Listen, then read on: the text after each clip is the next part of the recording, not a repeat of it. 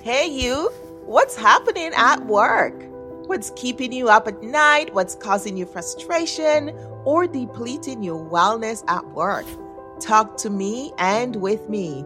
This is Joyce Odidison, your host with the What's Happening at Work show, where we create solutions to work, live, and play well. Join me now for next episode. Hello, hello, and welcome. Joyce Odidison here, and I'm so excited to have you on this episode of What's Happening at Work. You know, today I want to talk about some of the stresses at work. I did, I was just uh, interviewed on a podcast today, and we talk about some of the stresses. Uh, one of the questions the host asked me was, What are some changes that you've seen your work made for people over the years? And as I listened to that, that question, flitted through my mind are some of the transformation that I've seen employees had through working with us using the wellness competencies and the interpersonal wellness competencies uh, assessment guide and, and workbook structure for development through the WIS coaching program. And I I specifically recall this this gentleman who came to work with us and he was uh, he was towards the end of his career and just couldn't let go and retire. He was struggling with that. And in working with him, I remember he was working with us for about three, maybe about three months. And uh, one day he came into the office and um, he was in Winnipeg and came into our office.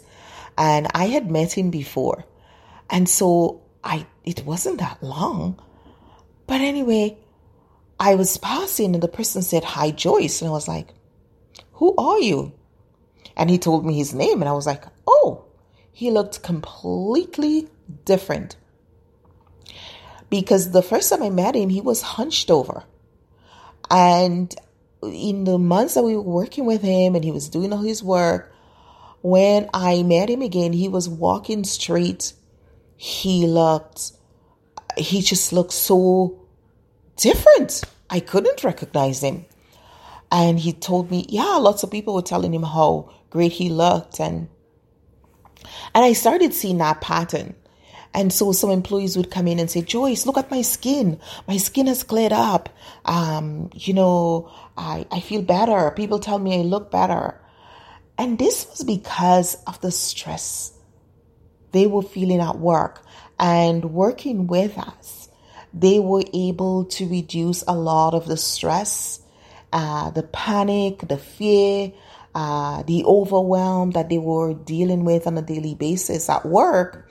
They now had a place, an avenue to to share that, to talk about it, to get new insight, to get new solutions, and that has made a significant change uh, and difference in people's physical appearance. So I wanted to talk about that because when we talk about wellness at work, we want to remember that we're talking about people's entire well being. And often the workplace can be a very stressful place. It there people are so caught up in a lot of the drama right? Uh, well, I don't want to do this because it will make somebody happy, unhappy. And what if they say this? And what if they don't like this? And I don't want to be bad listed. And I don't want. And so we go through so much unnecessary stress, worrying about what people will think about us, how we will look, how we'll appear. And we spend less time thinking about how to have good relationships. So the things that we should be thinking about, we're not thinking about them. Like, how do, what do I do to develop my relationship with my boss? What do I do to have a healthier connection and better communication with my colleagues? Like, those thoughts don't seem to enter people's mind. What I hear from them is my colleague is a bitch, my boss is a jackass, I I hate this job, I I hate working here. Working here does is, doesn't help me. I I hear of all these complaints, but it's always projected outside the self. Seldom do I hear people say, you know what? When I started working here, I had these expectations. But through the time that I'm working here, I realized that those expectations would not be met here, or this job could not fulfill all my expectations. So I will look elsewhere or I will modify my expectations. I have learned some new things here, or there are new opportunities here that I didn't expect. And so I've decided to stay on because of them. Like we need to start communicating from a, from a place of integrity, being responsible and talking, speaking our truth. This is what has happened. It's not anybody's fault. Nobody was out to get you. Nobody's out here. Nobody's on a witch hunt after you. This is simple truth it didn't work out. The expectations were different. You believe you deserve more. You want to move on. Just say that and be done with it. Let's not spend so much time trying to create these lies and fool ourselves into thinking that we're believing those things, right? So if you're not getting along with your boss, ask yourself, what am I expecting from my boss that I don't get? And what is my boss expecting from me that I'm not providing? Maybe she and I or he and I should sit down and talk about that. And then I can make some decisions from there as to where I go, where I continue to work, etc. Right? That is your responsibility. You are the manager of your life. You've been created to manage your life. Do not, do not, do not give your power away to your boss, to your coworker, to the janitor, to the delivery people, or anyone else in your organization. Leadership is just a word. There are people who filled out those roles. What are you doing to enhance your relationship with those individuals? What kind of relationship do you want to have with those individuals? What can you be doing in the organization that can be seen by those individuals that would lead to a better relationship with them? Those are the questions you have to ask when you start talking about how bad management is. Ask yourself, what kind of relationship do I have with management, the people in management, in leadership roles? You see, we spend so much time in our career complaining about what's not working, complaining about what others have done to us, complaining about what they didn't do and what they should do, and how much of a victim we are. And we don't spend enough time managing our life, directing our life, taking responsibilities for the things that we can do and doing them well. It's of so much more importance that we do that now than ever before because COVID 19 has taught us that, you know, we were in a healthcare crisis before, but now the, the, the pressures, right? The things that we have to change, even supply chain, right? If you're working in an organization, supplies are, are scarce because people have been home for almost a year we don't have the abundance of people working in industry and manufacturing and uh, most of the people in close quarters who were doing those jobs were sent home because of fears of covid-19 so simple things like wood.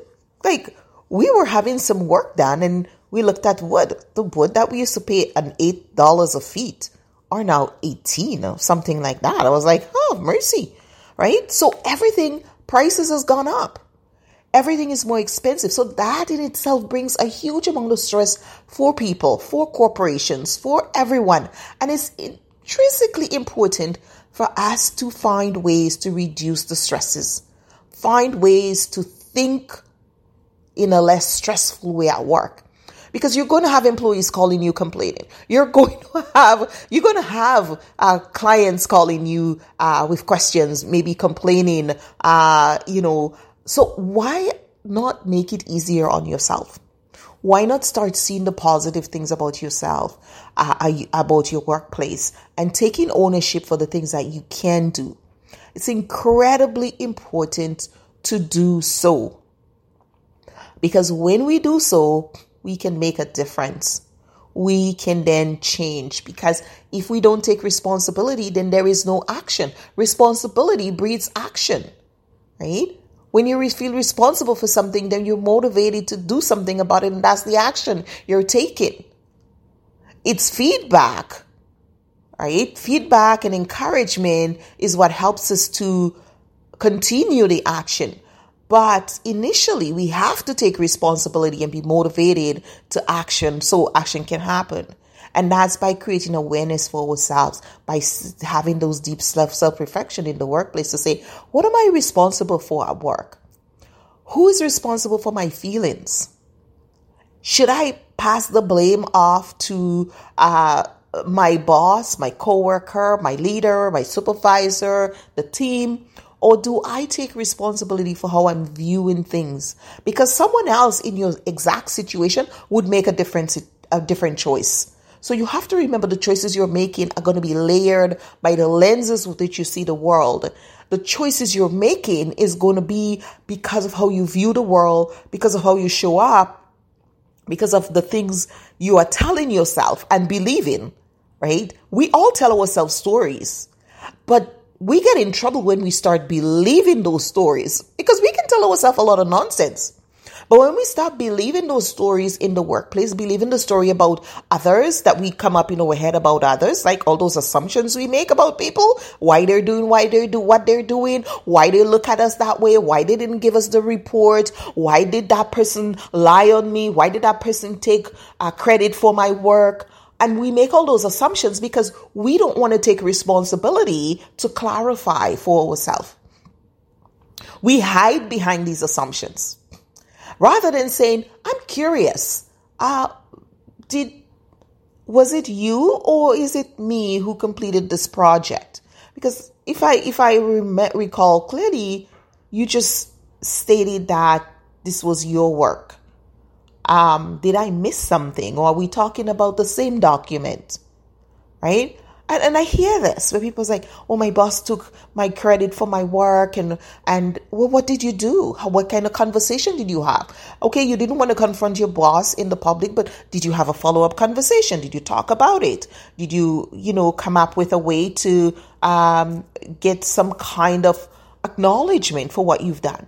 and and contribution to it and how does that work and and, and i see that over and over again right I've seen that in academia. I see that in science. As I work with different industries, we see different uh, kinds of issues are coming up. So you have a responsibility to manage your relationship. If you want to have a good relationship with your boss and you feel like your boss is cheating and stealing uh, you blindly from your intellectual property, then you say, you know what? I want to have a good relationship with you. I want to love working with you, but this makes me feel yucky. Can you please tell me how I can you know, what you were thinking and, and how we can move past this. Don't just not say anything and then you're fuming inside and you're carrying on and you're telling anybody else who heard, but not that person. Because eventually it's going to go back to that person that you said that. Wouldn't it be better that you sit down and have a conversation with them? And you know what? You shed a tear or two. That's okay. It's between the two of you. But don't go telling other people when the person who can actually make the changes there. Tell the person first how you value them, how you value the relationship, how you see your work together, what your thoughts were, what were some things that are coming to your mind and and and why you feel you need to have that conversation? Because you desire the joy and enthusiasm and, and, and good good feeling towards each other at work. We need to take responsibility for that because we won't have the change and transformation we want to have in the workplace. And we're going to go home bitter and we're going to start aging and going home withered and uh, and dying young. You know, some people can't wait till retirement because their workplace is so toxic and they, the stresses and it. Well, you choose the day you're going to have. When you go to work, you are going to choose the lenses which you're going to look at the things that happen at work. You have to make a choice that these things are not defining you and that the way you feel is your responsibility and you can actually have better conversations around the way you feel so that you can have better results. That is critical. It's very important. So I want to wish you well today and I'm going to uh, invite you to go do that.